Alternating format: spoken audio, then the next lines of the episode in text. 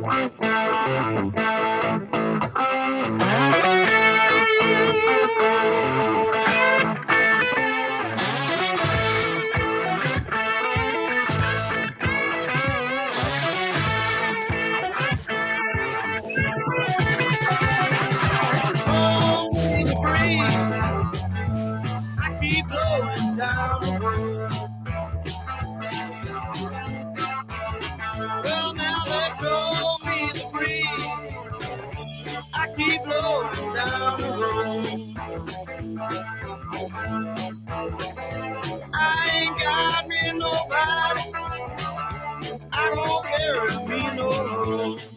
evening, ladies and gentlemen. Seven o'clock on a Saturday night, and as usual, that means it's time for the other podcast. I'm your host, Robert Stacy McCain. And I'm not. Hello, folks. It's John Hoge here, the other guy on the other podcast, and live and direct from exotic Georgia. Yes, that's Dianna laughing in the background. How you doing? I'm great. How are you? Um, actually, I've had a lousy Saturday. A it, it, don't ex- Oh, explain how this happened, but a squirrel managed to get caught between a window and the storm window in my house, and in the of course, Oh. this uh, squirrel, I was bitten. So, ow! I'm so they're they're nasty too. yeah, yeah. Well, it, it, it right on one of the joints in uh, one of the uh, actually the the uh, large finger of my left hand, and everybody goes, Oh. "Oh, well, that's no big deal. It's your left hand. I'm left-handed." You're left-handed, right? Uh, you can find my good friend John Hoge's blogging at hogewash.com. And he uh, and st- uh, boy, see, I, I, he didn't bite my tongue, but I'm having trouble with it. And Stacy blogs at theothermccain.com and other fine spots around the interwebs. And Dianna, have we got any uh, thing appearing at your blog this week? I'm so sorry. I've been working this week. Uh, Oh, well, that's good to hear have that you've I- been working. So, so, so have I, but we'll get to that a little further down. Mm. Yeah. Uh, well, uh, meanwhile, in Valdosta, the uh, No crime wave continues uh, in, in uh, quaint small town South Georgia. Mm. A 17 year old and two juveniles were arrested Monday after a high speed chase. Seventeen-year-olds are still juveniles. Uh, yeah. Well, in this well, case, you don't know about this. You kid, get so charged as an adult. Okay, a 17 year old and two juveniles were arrested Monday after a high speed chase in which a suspect shot at a deputy. Yes. Around 8 p.m., Lowndes County deputies working the 229 car and bike show on Valtech Road Mhm. were told by a security guard that a teenager tried to enter the concert with a firearm. Yep. Deputies later saw the teen driving slowly near the front gate to the concert venue. When they Mhm. tried to stop the driver, he fled in the car. Well, I would hope that he was fleeing in the car, fleeing on foot. But well, anyways, Uh, The you could pursuit- get actually you don't know this area if that if he had jumped out of the car and just darted into the into the wooded areas around there They might still be him. looking for him. But anyways, the pursuit headed north on I-75 at more than 115 miles an hour with the driver passing vehicles on the shoulder until reaching Hahira. Yes The Oh, car you pronounced through- that right i'm oh, impressed I'm, I'm a Georgia boy. Uh, uh, the car went through downtown Hahira at speeds near 100, 100 hour, a Georgia State Patrol statement said. I, I you know, downtown Hahira. Uh, oh, Uh, my it- God. all two blocks of it yeah i know yeah, yeah. Well, it's yeah. what we used to call a wide spot in the road. Well, anyways, uh, but he went through it at 100 miles an hour. Mm. Uh, troopers performed a pit maneuver, and by the way, the Georgia State Patrol's really good with that, uh, forcing the fleeing car to spin out to a stop. Two occupants of the car jumped out and ran. The remaining suspect in the car was taken by deputies without incident. The driver, one of those who ran, was also taken into custody without incident, but a passenger ran into the woods the state patrol said. He Uh-huh. fired a gun at a deputy, and the and the deputy fired back, but neither was harmed. Well, a canine unit captured the suspect. Oh, I'd love to see the video of that. They put the canines on him, man. That'll When that'll the do it. gets into it, the 90 pound furry missile, just put down the gun and be.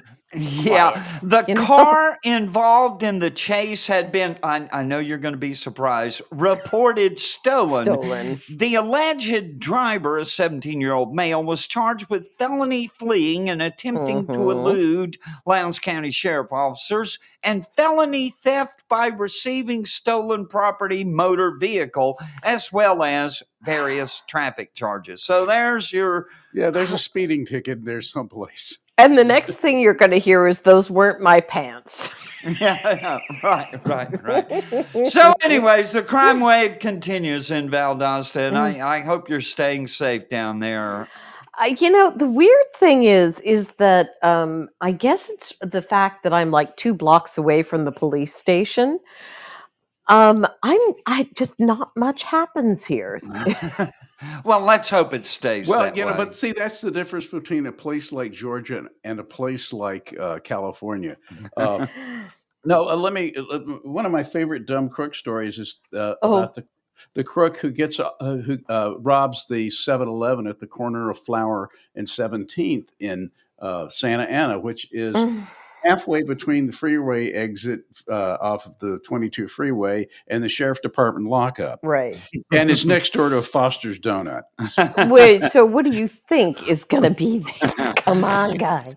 Yeah, and he had to walk past the highway patrol black and white to get in the place. yeah. You gotta wonder about. Well, you know, if you were, if you had any brains, you wouldn't be a criminal in the first place. I mean, the So- risk reward ratio just. Yes, isn't but I mean, yes, but I mean, even in Georgia, like you said, if you're a couple of blocks from the police station, you, you know that at least will ward them off. But apparently, it- you know, it, it didn't work in Santa Ana back in the uh, 80s.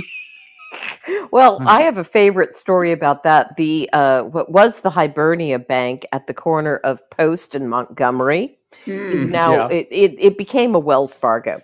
Anyway, um, people would attempt to rob it, and the only time it ever even sort of worked was the time that the thieves came equipped with bicycles. um, on one happy occasion, the getaway vehicle was stuck two blocks away on Montgomery, unable to get to the robbers. yeah, well, uh, one of the things that I actually read about in, in one of the New York papers when I was there on a business trip uh, back in the 70s, a guy tried to pull a, a, a robbery at the chemical bank at n- right Oh. at noon uh, one day, and it was payday for the FBI that had the building across. We're in the building across the street. Oh, oh, that must have been short lived. well, so much for the dumb criminals. Oh, Well, now let's go Yeah. to the dumb jocks in football. Yes, it's the uh, final weekend of October, and uh, that means it's college football time. Mhm. And uh, you know, college football is is a uniquely American tradition, Mm-hmm. uh, and it's uh, they don't have anything like this uh, in Europe or or Even most- Canada. uh, yeah, yeah, yeah. There's there's nothing like college football and that, and there's nothing more traditional in college football than homecoming. Right when the when the alumni shows up and they and they put the crown on the prettiest girl in school as the homecoming queen and and and you know speaking of tradition, uh, uh, a few campuses have a a more traditional um, atmosphere. Uh, than the University of Mississippi, known affectionately as Ole Miss. The campus in uh, Oxford, Mississippi, is, is, is a beautiful place uh, with the uh, uh, the moss draped oaks and the uh, Mhm. uh, the Greek column buildings, and and you know, on homecoming, of course, right? All the Mhm. sorority girls are dressed to the nines, and they're Mhm. And their uh, fraternity boyfriends are wearing blazers and ties, and they and they they look so good, and it's just like nothing has changed in 50 60 70 years it's Mm. it's tradition matters and and um and you know uh, homecoming you know, at uh, American colleges. Of course, what you do is you schedule uh, the weakest possible opponent as the visiting team. that can only And, work uh, half the Ole time. you know. Miss, Ole Miss, uh, for it tonight, this Saturday, right now, is homecoming, and uh, the they bottom of the hour is when the game starts. they they kick off at seven twenty with Ole Miss hosting Vanderbilt University. I'm And the sorry, odds- John. The, uh, the, actually, the odds have improved slightly over the last uh, week by the odd makers, uh, uh, but it's, it's still uh, it's still only something like uh, fifteen to one instead of nineteen to one odds. Yeah, Ole Okay. Miss. Uh, Ole Miss is uh, uh, six and one, um, uh, uh, ranked number twelfth in the country. Vanderbilt, unranked, has a two and six record, and and so uh, so uh, they're going to be howling tonight in Oxford as the. uh, Stacy, I bet I can get you to root for Vanderbilt next week. why are they playing Auburn? exactly. Yes. Uh, Okay. s- hey guys, uh, Stacy, did you hear about this? What? USC versus Cal game was delayed due to due to a protest at the 50 yard line. Oh my God! Yes. Well, speaking of Berkeley, by the way, since uh, talk, there's thanks for the segue. Uh, Mhm. Right now, uh, right now, uh, the University of California, Berkeley, uh, Oh, is leading 24th ranked uh, USC, the University of Southern California. Uh, Cal leads 36 to 29. And uh, even as we speak, they're they're just starting the fourth quarter. Um, Cal, are they the Golden Bears? Is that is that what they're called? yes, they're called the Golden Bears. Yes, the Golden Bears have the ball second and three at the USC 26 yard line. So they're almost certain to get a field goal out of this, and things look bad for USC. But uh, so what was it? Some kind of Hamas protest? No, no, it wasn't. It was because uh, Professor Del Valle has been arrest has been uh, suspended from the faculty. Um, uh, she's the top expert in colonial studies because she had been stalking and harassing one of her uh, colleagues. and so they were protesting in fa- favor of the stalker. Yes, they were. Oh my goodness. Speaking of which, the Bears quarterback Fernando Mendoza just completed a pass that's uh, set up a first and goal at the USC one. So, uh, so things looking bad for the Trojans. Uh, Well, in Berkeley tonight. Meanwhile, number 22, Tulane, uh, leads Rice uh, 30 to 28 in the uh, fourth quarter, and it doesn't look there, like there's much hope for Rice. So uh, the Green Wave going to win that one. Uh, they just kicked off in Stanford, uh, Stanford Cardinals hosting uh, number five Washington, uh, which is the first place, undefeated first place team in the Pac 12. Uh, just kicked off number 19 Air Force at Colorado State. In the first quarter, uh, 21 ranked Tennessee leads Kentucky uh, 17 uh, 7 to nothing in the first quarter at Lexington. Um, Ohio State just kicked off against Wisconsin in Madison. Uh, Ohio State ranked number three. Uh, earlier today, games earlier today, uh, the number fourth ranked Florida State Seminoles, uh, uh, uh, Seminoles uh, defeated Wake Forest 41 to 16.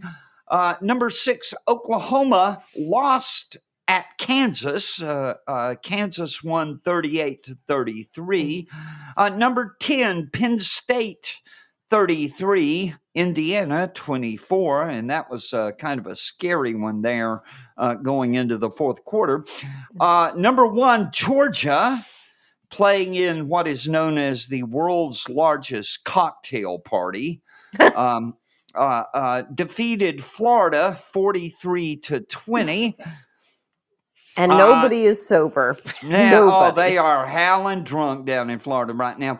Uh, Texas, ranked number seven, defeats BYU 35 to 6. Number eight, Oregon defeated number 13, Utah 35 to 6. The 14th rank, uh, Notre Dame Fighting Irish stopped Pittsburgh uh, 58 to 7. And the uh, uh, uh, Louisville Cardinals, now ranked number 18th, uh, uh, shut out number 20 ranked Duke. Duke started off the season real well, but they've fallen completely apart. Louisville 23, Duke 0. And that's your scores tonight because, of course, Alabama is on a bye week. So getting ready for LSU next week. Well, we'll see what happens next. We week. will Mm. see what happens. At least I get you to root for Vandy. Anyways, Yeah, but you know, I was yeah, ta- it's gonna they're gonna be lumped up pretty good after this Yeah, well, this homecoming beat this, this, I'm this sorry. whole- this this I have been a little bit light on the blogging this week because I've had Mm. a disrupted schedule. Um, the widget that I've been working on for NASA for the NASA for the last or so uh, is uh, we've got it built. We've got the basic yet. Uh, we've got sound and picture uh, stage, but now we need to give the the environmental testing it needs, and so it's going into a, a vacuum chamber that where we can swing the temperature up and down over uh, its operating range in space, and uh, that's going to run twenty four seven for several weeks now. So um, I'm the guy on third shift, or one of the Oh. guys on third shift. So uh, I, I've been having lots of fun with my sleep schedule. Oh, I'm Aren't you sure rather senior for that? Yeah, there's a picture of him. Uh, there. I know, I saw it. Actually, actually, on the blog at over Well- at hogewash.com. well, if it, it, it's interesting. You have the, the guy. We have got uh, on each of the shifts. We have uh, actually uh, they're all people from the small company that I work through. Uh, but Hmm. uh, the I'm 75 years old and I'm running the third shift by choice because it makes the commute so much nicer. Yeah, I got that one. Yeah, But you wouldn't guy- want to try to get to Greenbelt in rush hour. The the the, Yeah. the, the, the, the, the, the guy running second shift is 70 years old. Uh, and but he lives right around the corner.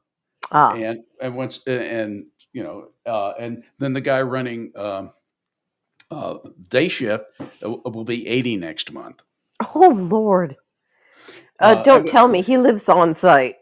no actually he lives in montgomery county and it's about an hour and a half commute for him Yeah, But- they've but got but all he the much- slide rule guys But- but- working there. well but no he chose that because uh, that shift uh, he's uh, that shift starts at well he needs to be uh, there s- s- 30 minutes before shift starts so he's going to get get there at 6.30 and commuting from montgomery county to beltsville is actually doable at at, at, uh, At- At six in the five thirty in the morning. Yeah. yeah so you know it, and and uh, he's he'll he, you know his shift is over uh, yeah at uh, during the, at the leading edge of rush hour so it's just to be a normal commute home so he Oh. actually he's actually getting off better uh, volunteering for we vol- all volunteered for what we got.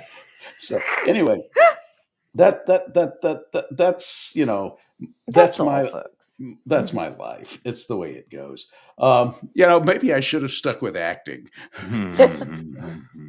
Uh, yeah, but on, and, and, and, and, and the beautiful thing about acting is you you get to learn all that Shakespeare, and so you know I you uh, and if you do enough of the roles, you've always got something to pick something to pick out for each. Right now, uh, let's pick a role that I've done, and it would be double, double, toil and trouble, fire, burn, and cauldron bubble. See, being a character actor, I'm ugly enough that I get cast as a witch. Besides, it was voice acting. well, But anyways. that, but there but there's there's there, there other Shakespeare ties, Stacy. Yes, yes. This week I was uh, I was waiting for my uh, pizza to come out of the oven. I was Mm. eating, uh, uh, fixing myself some lunch, and uh, and uh, and just scrolling through Facebook when I when I saw uh, my post from last year, which made me say to myself, "Is today October twenty fifth? Yes, as a matter of Mhm, fact, it, it was. is. What's Wait. he that wishes so? My cousin Westmoreland? No, my fair cousin. If we are marked to die, we are enough to do our country loss. And if to live the fewer men, the greater share of honor. God's will, I pray thee, wish not one man more. Rather proclaim it, Westmoreland, through my host, that he which hath no stomach to this feast, let him depart. His passport shall be drawn, and crowns for convoy put into his purse. We would not die in that man's company that fears his fellowship to die with us.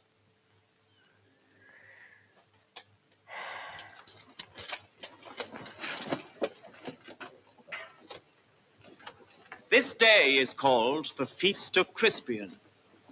He that outlives this day and comes safe home will stand a tiptoe when this day is named, and rouse him at the name of Crispian. He that shall live this day and see old age will yearly on the vigil feast his neighbors and say, Tomorrow is St. Crispian.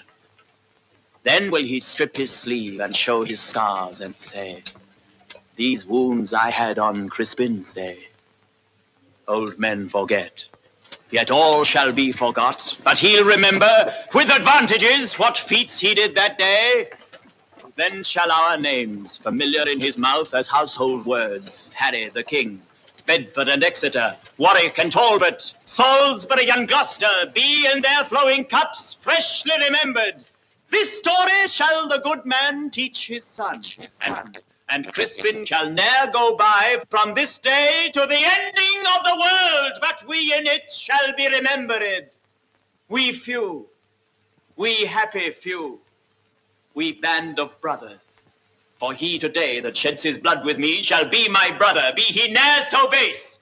And gentlemen in England now abed shall think themselves accursed they were not here, and hold their manhoods cheap, while Denny speaks that fought with us upon St. Crispin's day.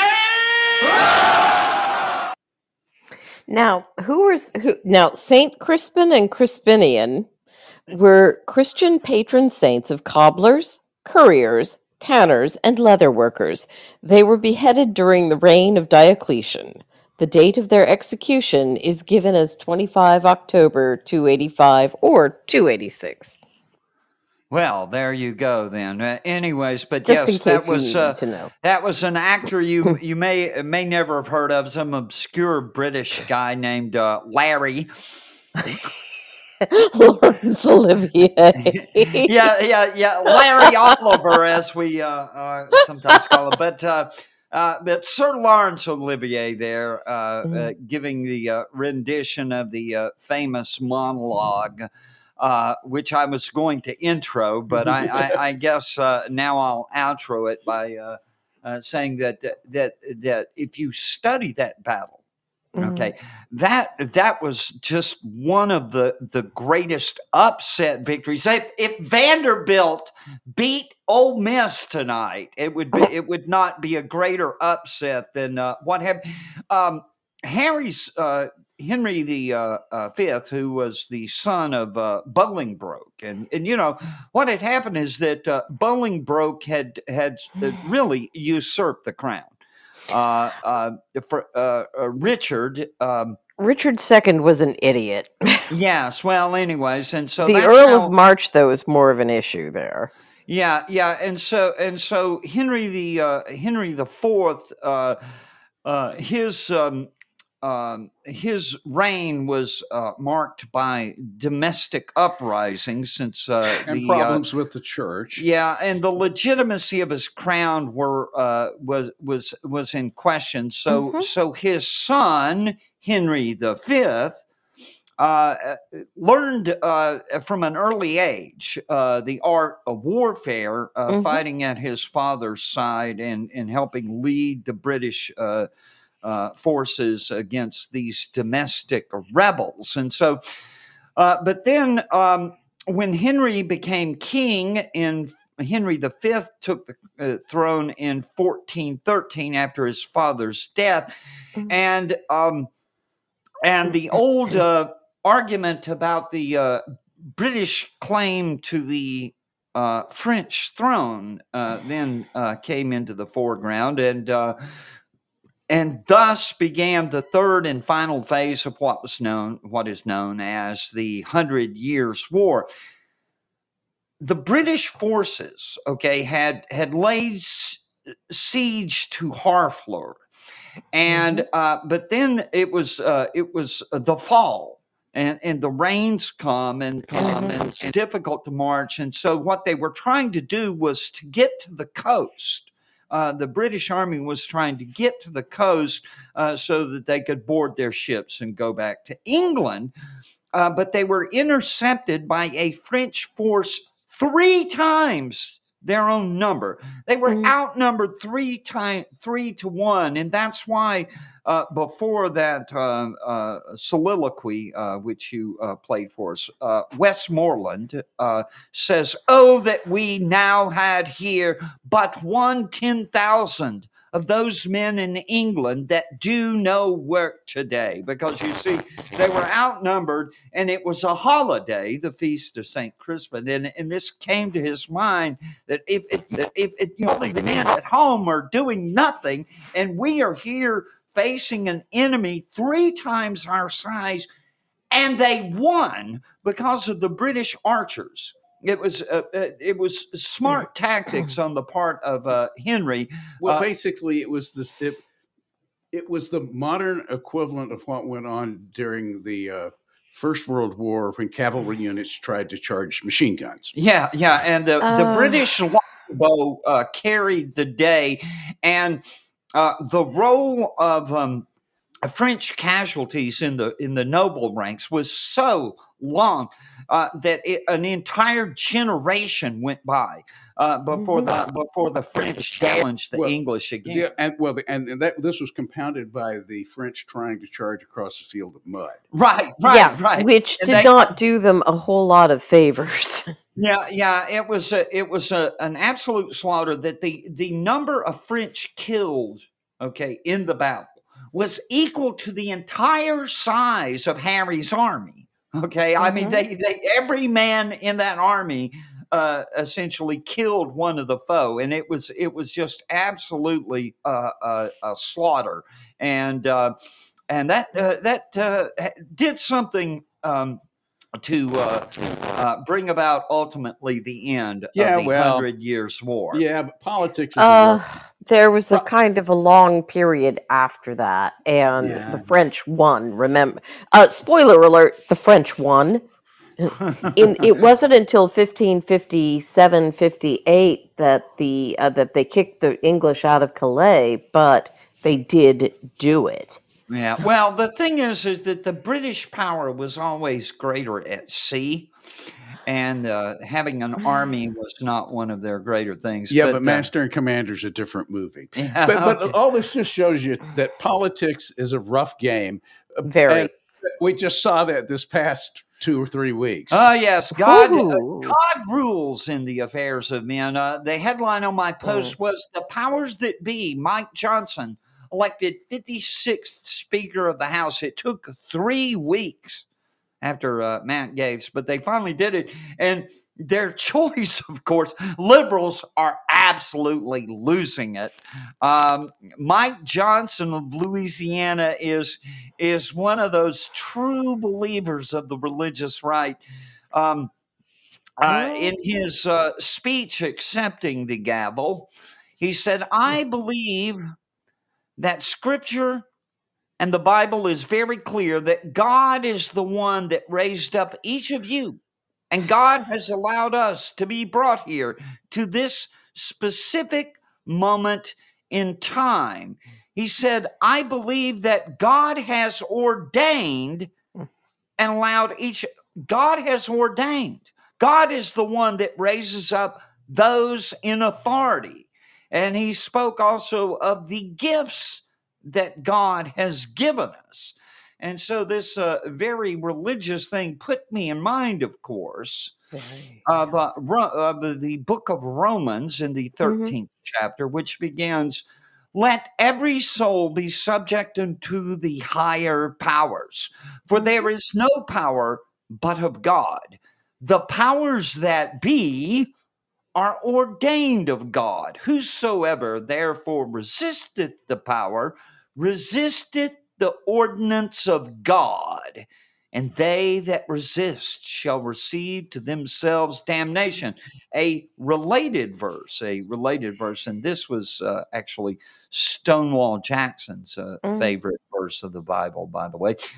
And we know that all things work together for good to them that love God, to them who are the called according to his purpose.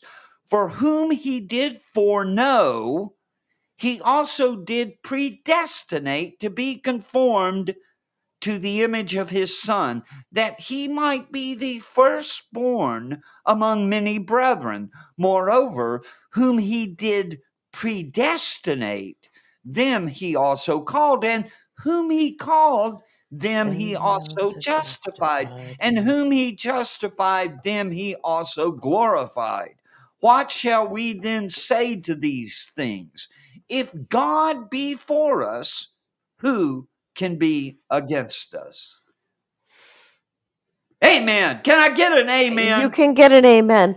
Um, just one thing. Um, I'm not real. I'm not real comfortable with the pay, pray, and obey part. But um, I was interested in your remark, which I thought was quite interesting. Um, that this sounded awfully uh, Calvinist, and uh, yes. it do, it does.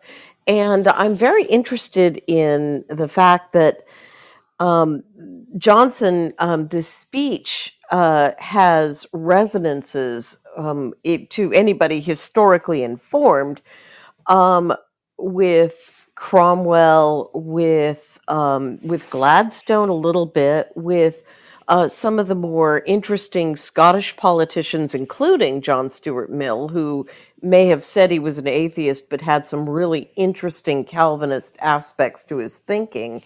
Um, um, am I going off on a? Ta- I'm going off on a Oh, tangent. oh, Ignore oh, me. oh, oh, and j- that's Well, okay. no, but but here's the whole thing. There Mm. is there is something deeper than the typical surface. Uh, wh- what the uh, what the talking heads uh, want, us, want us to understand here, and what I'm really kind of almost chuckling over is Mm. the fact that these people who think it's okay to kill babies think that it's terrible that the Speaker of the House is a devout member of a religious sect that uh, uh, that says you're supposed to uh, help the poor and the needy and Turn the other things cheek. uh, Right. So, so I mean, you know, it's it, it, it, Right. it's. Uh, I I, I, I think I, I I'll just end my qu- quote by saying two things. Mm. One, I think I was predestined to be amused by this, and two, we're predestined to be at the bottom of the hour. So talk about the other Oh. button. Oh my Oh, God! And God has now uh, brought us uh, to the. you cannot bottom serve of both God and Mammon. Come on. Don't tell me what I can do. I'm I, I'm called by God. But anyways, we we have uh, we have reached that portion of the program, uh, the podcast, where um, where we engage in shameless capitalism. As I tell you that if you will go to my blog, theothermccain.com, uh, you will notice near the top of the center column the yellow button with the word donate on it. If you will click the donate button, it will take you to my PayPal account where you can contribute dollars, pesos, euros, yen, shekels, any currency you've got, except Russian rubles. Uh, you can contribute to help support the blog, to help support this podcast, and of course, to help make my wife happy because she likes it when I make money off this racket. And keeping my wife happy is job number one. Meanwhile, over at my good friend John Hoge's blog, hogewash.com, You know, it says in the book of Romans that if people uh, don't work, they uh, They should not uh, eat. uh, eat. And uh, so we're uh, here slaving away, trying to keep you informed uh, through our blogging and through the podcast. So if you appreciate what we're doing, uh, we, it would be bear, uh, considered a blessing by me for you to go to the sidebar at the blog, click on the tip jar icon, and uh, go off to my PayPal account and help support Hogewash or, or this podcast or both. Uh, or you can support the Hogewash by shopping at the Hogewash store, or you can support both of our blogs by using the uh, Amazon shopping links that you find there. Uh, when you use those links at a blog that participates in the Amazon affiliate program, the blogger gets a little cut of the action and you pay the same price. So it's a, a, a, actually something good that Amazon does to support the blogosphere. Regardless of how you choose to support us, though, please remember the five most important words in the English language. Hit the freaking tip jar. Indeed.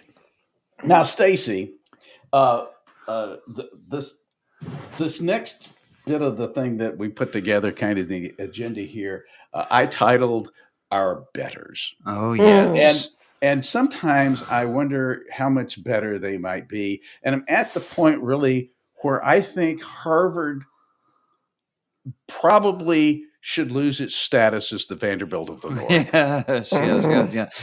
A, a, a, a, I've got an entire category on my blog uh, dedicated to this subject. The Ivy League is decadent and depraved, which, of course, Yep. you know I stole from Hunter Thompson that description.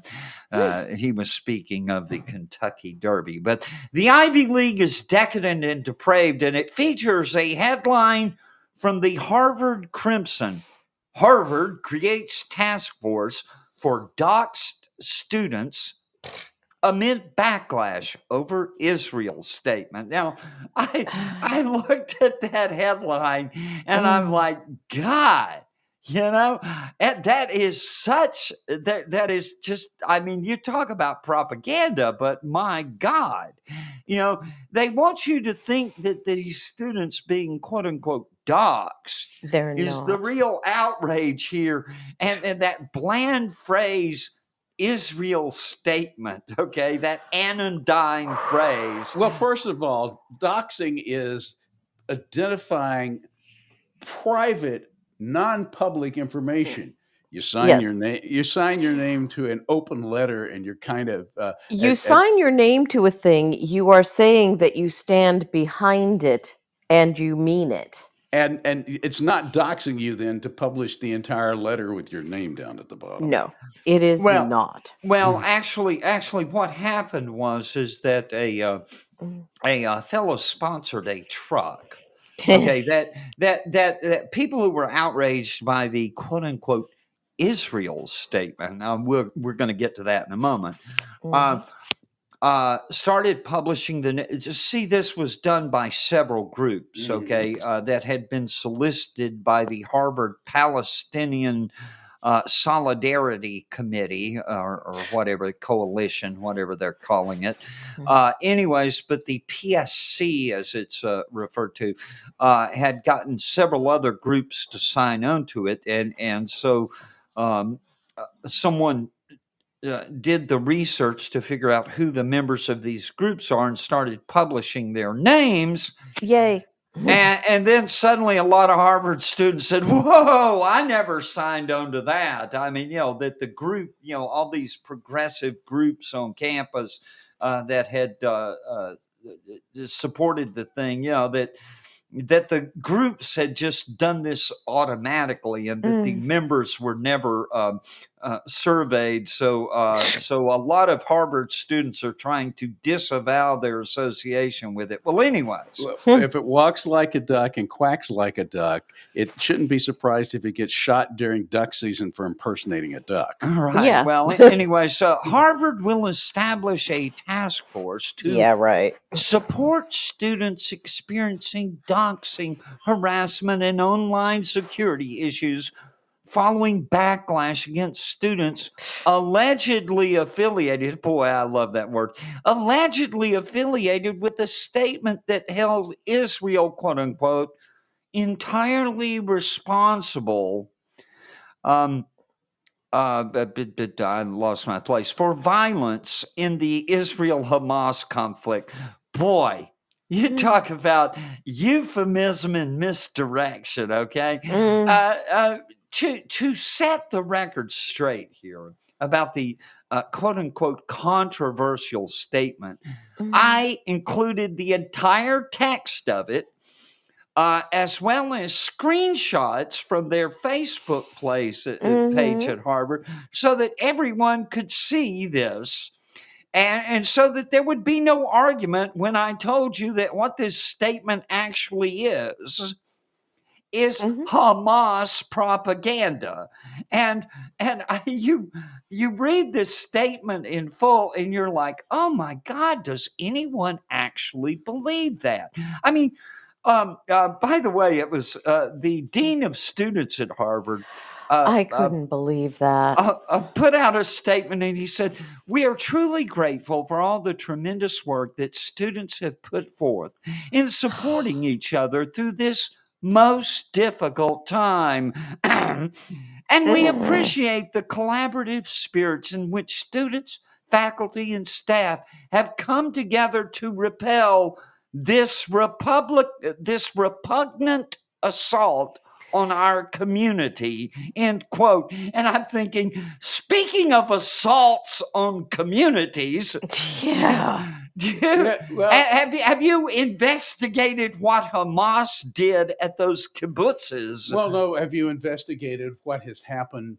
Uh, one of the things that happened is accuracy in media boss Mm. Adam uh, uh, Guillette uh, uh, came up with the idea of uh, the so-called doxing truck, where basically it's a truck with uh, LED screens around the side. It, it was driving initially around Harvard Square, just uh, showing who had signed the letter, and then Yep. it started. Then it started getting parked in the neighborhoods where the, those students lived. Yep. Um, he was swatted, yep. Fortunately, fortu- he wasn't home.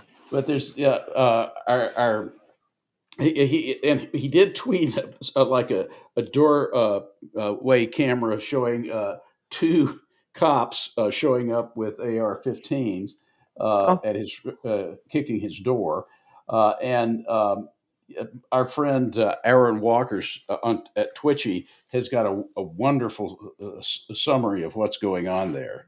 Mm. Uh, it's just they had yeah. the code to the door. They didn't have to kick the door in or anything. Yeah, So but but still, you know, it. Uh, uh, you don't need two guys with M4s at your front door. And by the way, Aaron has had that experience. He Yep. he was do- he Oh. was, he was doxxed. Uh, almost not well, only oh, was he doxxed, he was swatted. he Yeah. was swatted. He was well, do- the person he was doxxed and then responsible for swatted. swa- for doxing me went to federal prison. I could name You him. mean swatting you? Yeah, yeah, Swatting yeah, you. yeah. The well, well, the guy, the guy. Well, anyways, yeah, there was a swatting uh, a- a- aimed at me, and it went to the wrong address. And okay? scared the living crap out of some poor unfortunate family. Yes, a family with a small child uh, gets called out by a SWAT team near midnight uh, because these idiots uh, who were, uh, I guess you could say that they were supporters of a certain uh, accused bomber. Well, a- as, He's as a a, ma- convicted bomber. You don't A- have to worry about that part. Uh, well, he's trying to get that overturned, but we're working. I don't still. We'll, we'll get to that. Currently, later. he's currently you cannot be currently you're well. Yeah, Yeah, he, anyway, he can't and- be well, it- well, defamed. by You're the- correct. By the way, tomorrow is the uh, 11th anniversary of uh, a SWAT threat I received Mm, Mhm. Yeah. So, uh, for writing about the same. Uh, but bomber- but bomber. anyways these uh these harvard punks um uh you know it, it just makes me so angry um uh that that um um you know that the, these our uni- our elite universities have become co- as i said cocoons of extremist left-wing hive mind groupthink where Mm. students are indoctrinated with radicalism so thorough with so little pushback from any well-informed critic of this monolithic worldview that they'll sign on to literal terrorist propaganda and then be shocked to discover that not everyone agrees that Jews deserve to be martyred by Hamas. well, not only No, that, sure of some don't. of them uh, being in, in the law school were shocked when New York law firms, with a lot of Jewish senior partners, uh, uh, withdrew job uh, offers. Duh. Mhm. Yay. Well, I, I, I've got to tell you, it only took a, a, um, a, a minute and 39 seconds for Ole Miss to jump off uh, to a 7 nothing lead over their homecoming opponent. Well, and- and- yeah. I'm just laughing at that, man. You're the homecoming. Well, can you imagine what it would be like if if, if, if a school like Yale tried to play oh in the my SEC? God, Harvard. Yeah, yeah, they wouldn't last very long. Um, Uh, anyways, And- and- yeah, it would, it would, it would be a complete wipeout. oh, Mhm. Columbia would be wonderful. And it, it would be like Armageddon. yes, it would be. So get ready. yeah, yeah the headline: "Everybody ready for Armageddon," uh, Mm. which was my reaction to the news that the U.S. has carried out multiple airstrikes against Iranian proxies Mm. in Syria. U.S. fighter jets launched airstrikes early Friday on two locations in eastern Syria linked to Iran's Revolutionary Guard Corps, the Pentagon said, in retaliation for a slew of drone and missile attacks against U.S. bases and personnel in the region that began early last week. The U.S. strikes reflect the Biden administration's determination to start World War III. No, wait, wait, wait. I, I read that wrong. Determination to maintain a balance, a delicate balance. Uh, the U.S. wants to hit Iranian backed groups suspected of targeting the U.S. Mhm.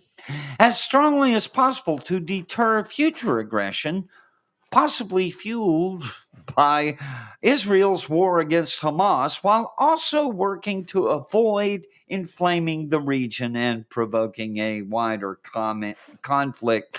Blah, blah, blah. I'm so old. I remember Mm. when people were worried about Donald Trump starting World War III. Well, Yeah, I, I my walk off line was not saying this is the beginning of World War III. However, I'm also not saying it's not the beginning of World War III. So, yeah, well, Yeah. wars and rumors of wars, and and and Mhm. you know the- the thing I that But uh, do uh, not be deceived.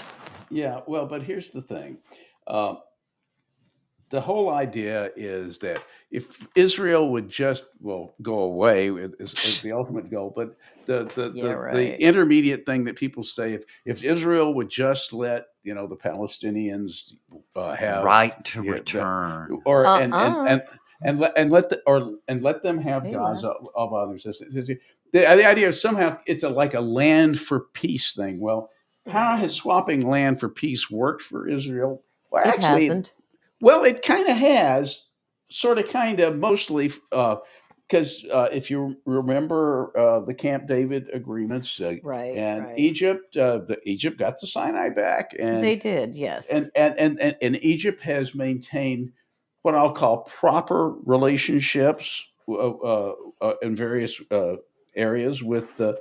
Uh, you know, the, and certainly there had been a war. The problem, though, was they wouldn't take back all the land.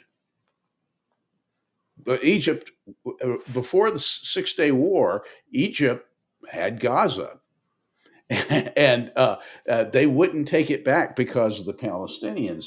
But Israel gave Gaza to the Palestinians outright in twenty in, in 2005. 2004, four, five, And- yes. and, and, and, and I don't think that's really worked as well as the deal with Egypt. Um, but here's what happened during the 70s. Egypt under Sadat came to the understanding that hating Israelis more than they loved their own children was too great a price for them to pay anymore. And Mhm. Hamas hasn't come to that understanding yet. And it Hopefully may be that Gaza is going to have to be made to resemble Carthage before Gaza gets it. Mm, Yeah, well, Now, now the, and it- look, the usual suspects are going to grumble about uh, Israel retaking Gaza by force, uh, and they're going to say that Israel's got no right to do it. And I'm I'm just not going to entertain their suggestions at all until the same bunch of usual suspects start saying that Kaliningrad should be given back to Germany as the successor state to Prussia. I you do know. agree. I that would be an interesting argument. Geography. Oh my goodness. Well, Yeah, anyways, Yeah, but no, it, what uh, Kaliningrad is a is a is indeed a territory of Russia, plopped down, sitting there Well, in the middle of Poland. Uh, really. I- I- well, Kon- Königsberg was it was uh, has been a Prussian city since Mhm. the 13th century. Agreed, it had been, but So- these days it is a bit of Russia sitting in the Well, middle of Poland. Well, speaking of one-sided conflicts, uh, uh, Ole Miss just intercepted uh, Vanderbilt pass, and so they they now have the ball at the uh, Vanderbilt nine. But uh, homecoming. Ow! I should point out that my freshman year we pa played uh, Alabama for homecoming. It wound up Oh, 42 dear. It wound up 42 to nothing. Ow! Ow! Which wait, tell me it was no. Of course, of course, Vanderbilt didn't win. No, that Bear- would be asking too much. Let me let me let me tell you how it showed me that Bear Bryant was a fair-minded, gentlemanly pl- uh, uh, football coach. The fourth quarter, he left his offense in the entire fourth quarter, so that Vanderbilt uh, didn't have to play against Bama's defense, and we still couldn't score. I'm sorry. That would be painful. Al- Alabama used to back in the days when before they started uh, putting in scholarship limits. Al- Alabama used to dress over a hundred players for on game day, and Yeah. and they- and they would uh, back when Bear was coaching, they would they would recruit players. And, and put them on scholarship just to make sure the other schools didn't get them. They, they, Mhm. they I mean, they had like wave after wave of reinforcements. They were very deep Yeah, uh, back Mhm. in the day. But Yeah. uh, we're we're now gonna we're now gonna go uh, uh, uh, do a, a, a last little bit of the show Mm. that is in various ways related to law enforcement, and I'm going Mm. to start off with a rant. Uh, when I served in the army, I was not a civilian. Uh, before my service, and since I got out, I have been a civilian. My brother, uh, who has worked as a policeman, uh, never served in the military, and he has spent his entire life as a civilian. So, one of the adverse consequences, and I blame L- the LAPD for starting this, of Mm. SWAT teams and this warrior mentality cop thing, and Mm. especially of the, these guys that operate in jurisdictions that tend to suppress the Second Amendment rights of citizens, think that they're somehow set apart from the rest of civil society, and they they they place a desire divide between cops and the civilians. Mm. Um, well, they're civilians too. Uh, and all of us are also citizens. And the civilian police are public employees who work for the citizenry as a whole. And to the extent that there is a divide, it's between uh, the cops as employees and the citizenry as employer. Um, Mm. Now, anyway, now, by the way, my brother was not the only guy with law enforcement experience in the family. My father was a special agent uh, in the Corps of Intelligence Police during World War II and Counterintelligence Corps. And that's military law enforcement. But Mhm. he never served as in civilian law enforcement after the war. So, anyway, uh, th- that's that. Uh, meanwhile, um, In Berkeley, USC has taken a 50 to 43 lead over Cal with three and a half minutes to play. So- so isn't that Okay. Well, Special. USC's band should stay off the field. That's all I can say. And the tuba Alright. player, it had best be if there is a tuba player, he should be wearing his running shoes. in any case, but you know, that's it's the idea that law enforcement thinks it's special and thinks that uh, it can get away with uh, whatever it wants. I mean, look at you had a, a a piece this week about the DOJ trying to subpoena, or actually subpoenaing. Uh, phone records from Senate investigation. Yeah, yeah. This was uh, I I called this the biggest story of the week Mhm. because it is it and the fact that it's not on every network just tells you Mm. how biased. I mean, this is an incredibly big deal. Yes, it is, and it's it is be, a- it's it's invisible. Uh, but it's, I mean, it's, it's like separation of powers don't exist anymore. I Oh, this is just an outrage. Uh, uh, I, I began by saying if you know anything at all about Capitol Hill, if you've ever covered Capitol Hill, you know that Chuck Grassley's staffers are the best investigators of governmental waste, fraud, and Mhm. abuse. Every year, there are dozens of big stories that never would have been, uh, never would have come to light if not for the tireless work of Grassley's staff. Mhm. And for many years, the ace in Grassley's office, a guy I've actually met, uh, was Jason Foster, who has recently left the Hill to launch Mm. his own nonprofit organization, Empower Oversight, uh, to continue that kind of investigation independently. And this latest news, I mean, it's absolutely shocking. Let me read it to you.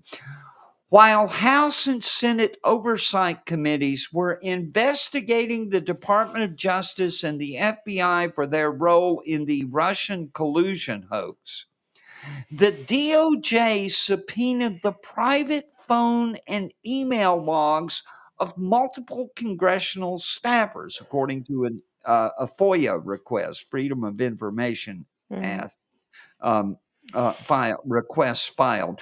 The executive branch targeting of staffers assisting with congressional oversight of the DOJ and FBI uh, represents a dangerous intrusion into the legislative branch's functioning and one that demands answers and an accounting.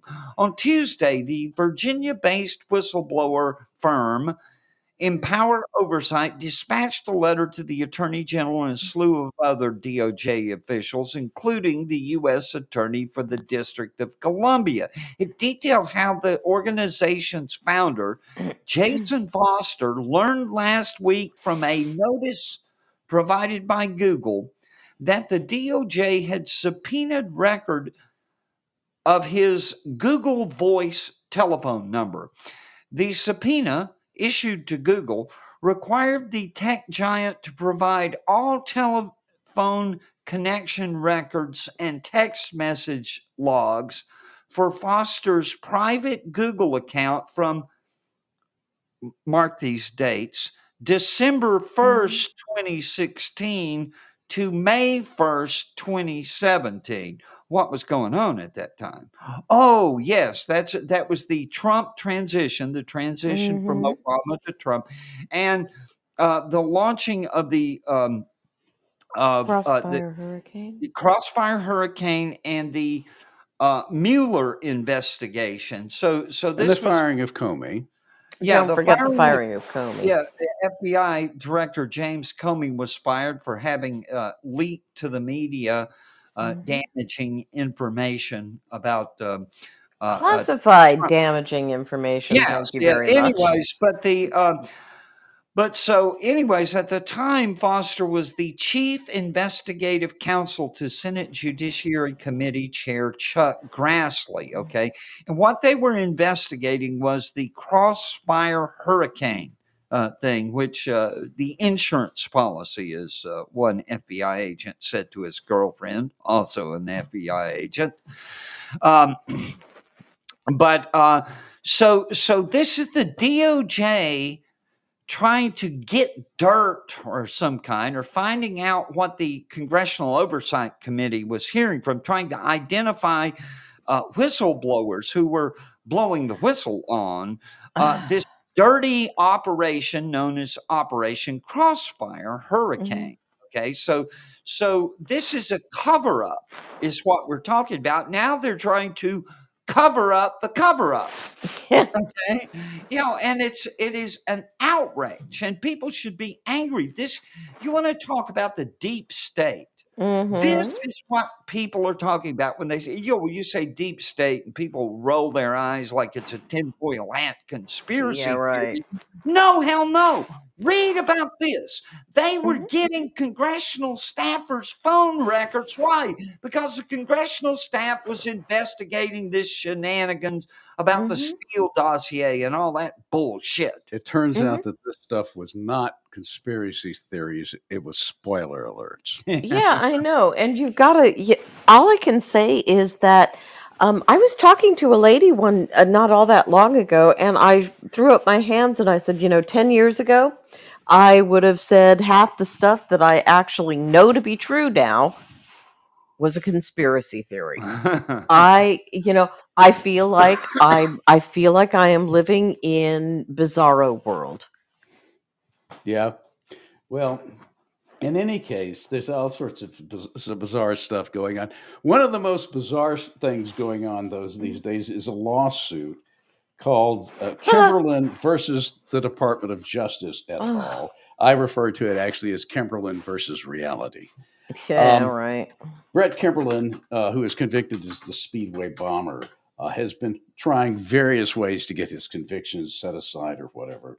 Mm. Um, and he now has, well, he, he, he after losing uh, on motions uh, that were related to his criminal trial, uh, and when he saw that coming, he he filed a civil suit uh, related, trying to get money damages uh, uh, for the time he, s- he spent in prison uh, and and uh, basically uh, he, he, he lost in the district court. He lost in the Seventh Circuit Court of Appeals, and he's filed a, a petition now for a writ of certiorari uh, to see if he can get a, an appeal going at the Supreme Court.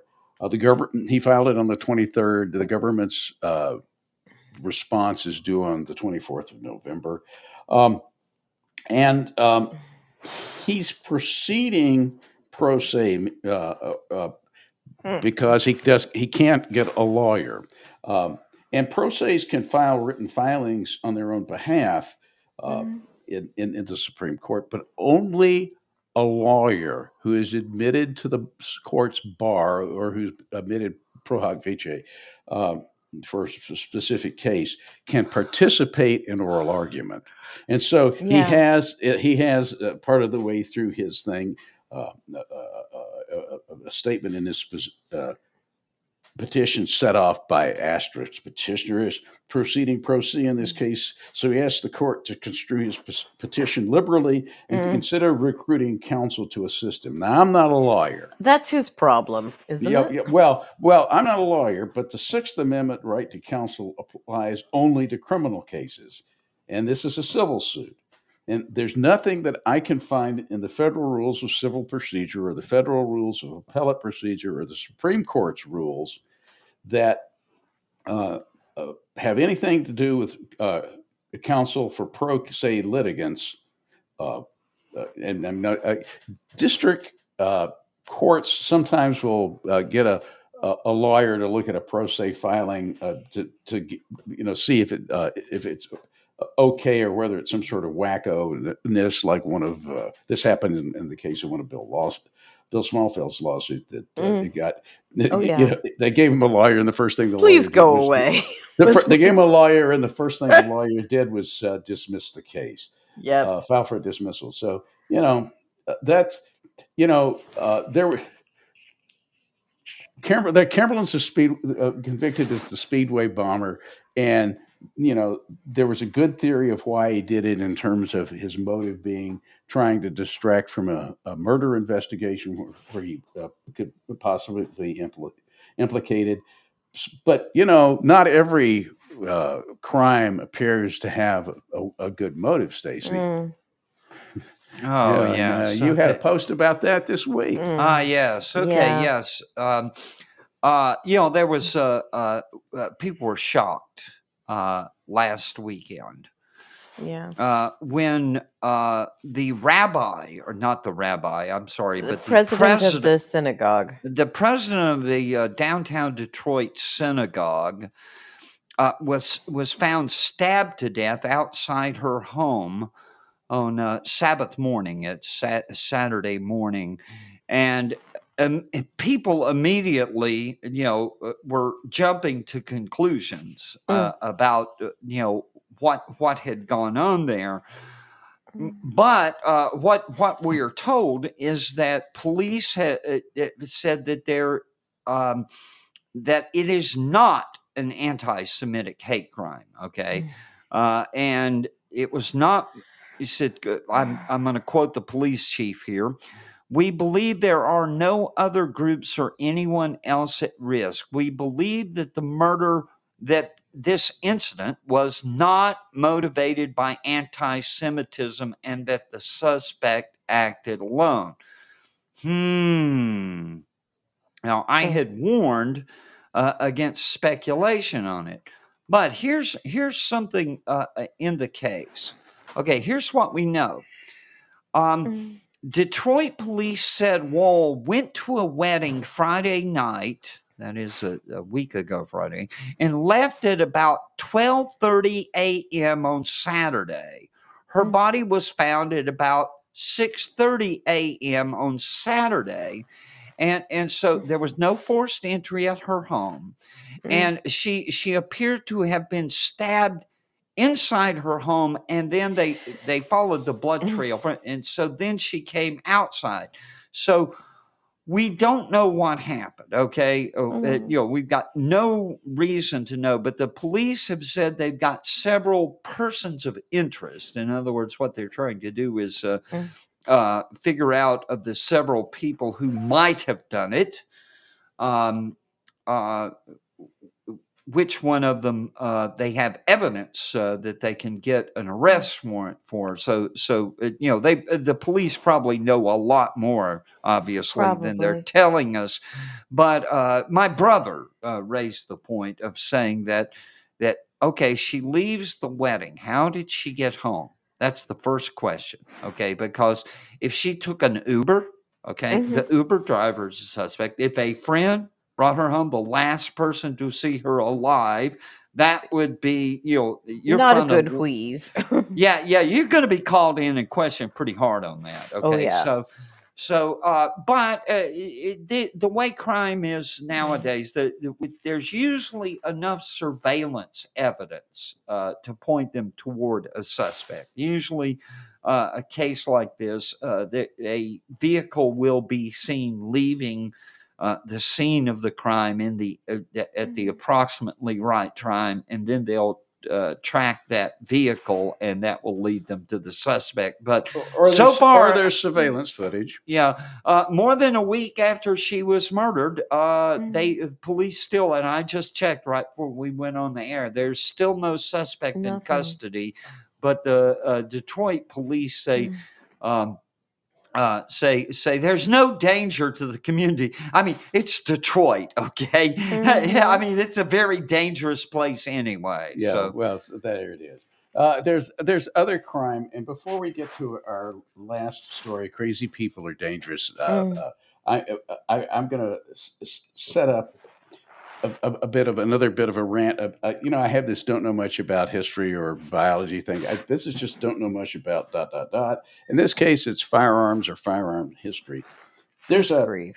there's a on on what used to be called Twitter. There's an account called K through 12 School Shooting Database. Like what this has to do with Lewiston, Maine cri- uh, case, I don't know, but it says the Lewiston, Maine uh, shooter used a 308 caliber AR-15 rifle and has a picture of 308 ammunition versus 223, which is even and I'm and I'm quoting as this is these are not my words. This Thank is you. an even more powerful and deadly version of the 223 assault rifle Oh, used in the most recent mass shootings. The larger 308 cartridge has more gunpowder to fire a larger bullet, causing more damage. And Boy, howdy. Uh, Is there anything even vaguely accurate in that? No. that Um, tweet i- that tweet is false, and whether that's through ignorance or pers- purposeful Ignorance. lying.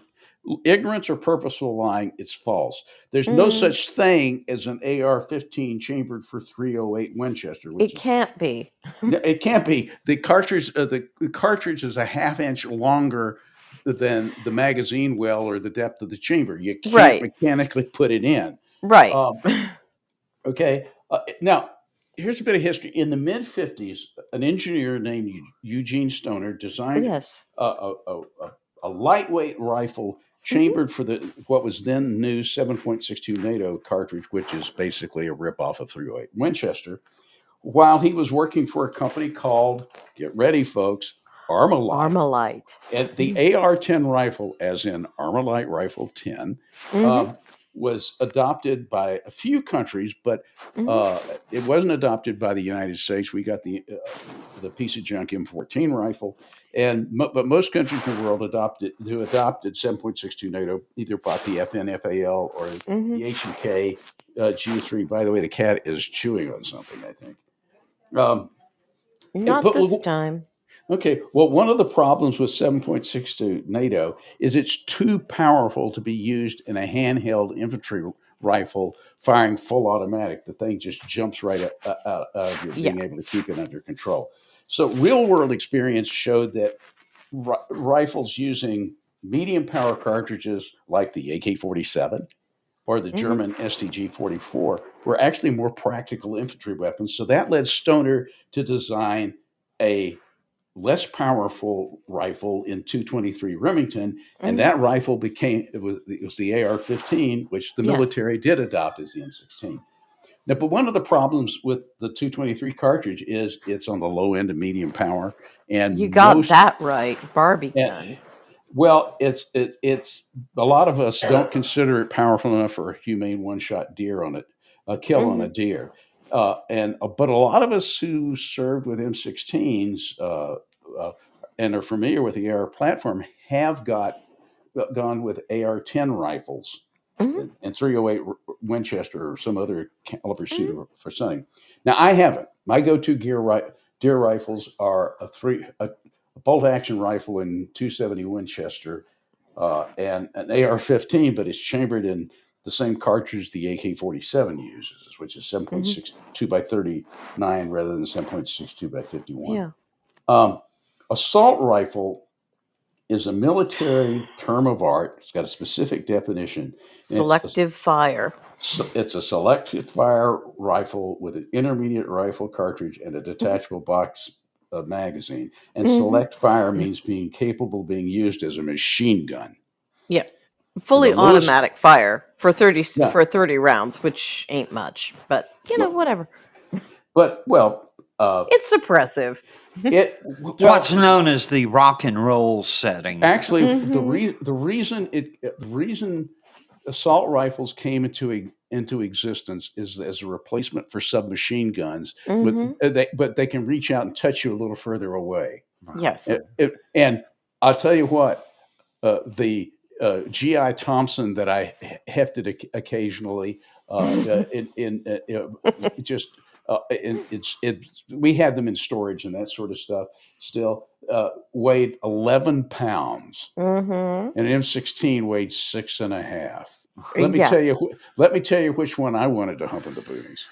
Yeah. Well, anyways, Anyway, but the the, but the- the the- drum Hey, hey, I've got, I've currently got a cop. I've currently got a What Would Stoner Do 2020 in the uh, in well locked up, and uh, because I am a sensible and and good gun owner who locks up her weapons when she's not using them.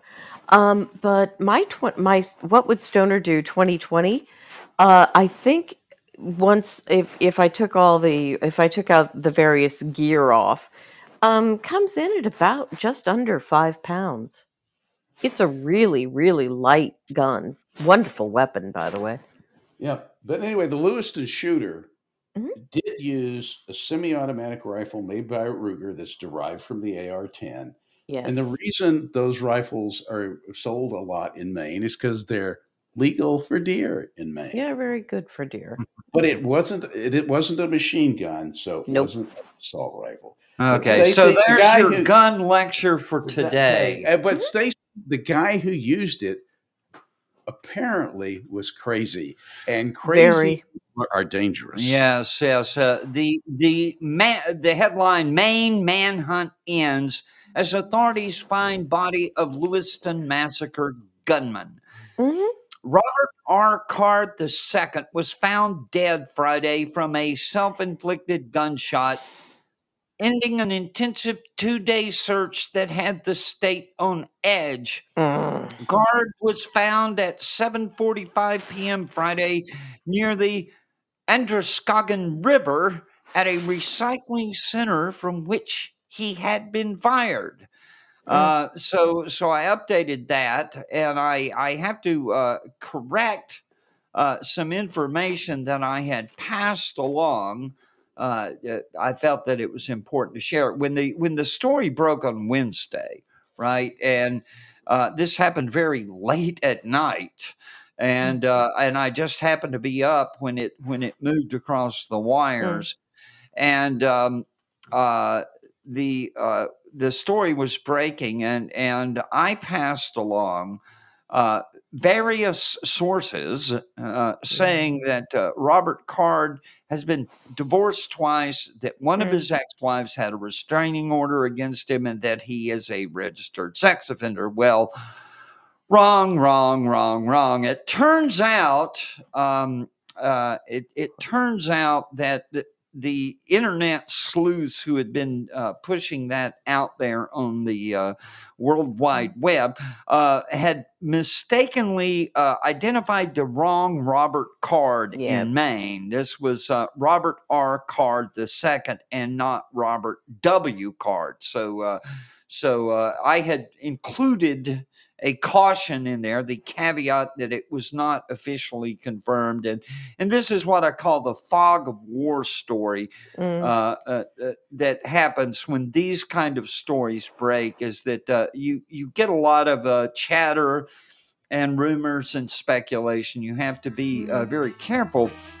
Well, uh, his family told authorities and, and spoke to uh, his sister in law, as a matter of fact, was interviewed by the Daily Beast this week and said that he had acute mental health struggles over the past year when he started wearing powerful hearing aids. Now, believe this or not, he began hearing things like people bashing him and he would get mad. And so and so he was actually treated for mental illness after he threatened uh, to shoot people at his Army Reserve base where he was a firearms instructor. Well, let me tell you something, folks. When the firearms instructor tells you he's hearing voices to ki- telling him to kill people, I think maybe you should lock that guy up someplace where he's not going to have any access to firearms because as I have so often told you, crazy, crazy people, people, are dangerous. dangerous. Indeed. Yes. Anyways, well, uh, that uh, it, it- the boogie woogie in the background tells me we're near the end of the podcast, so I'm going to have to wish you farewell, and we will be back next Saturday night about seven o'clock. Thank you for joining us, Dianna. As always, thank you. Good night, Stacy. Good night, Dianna. Good night, folks. Good night.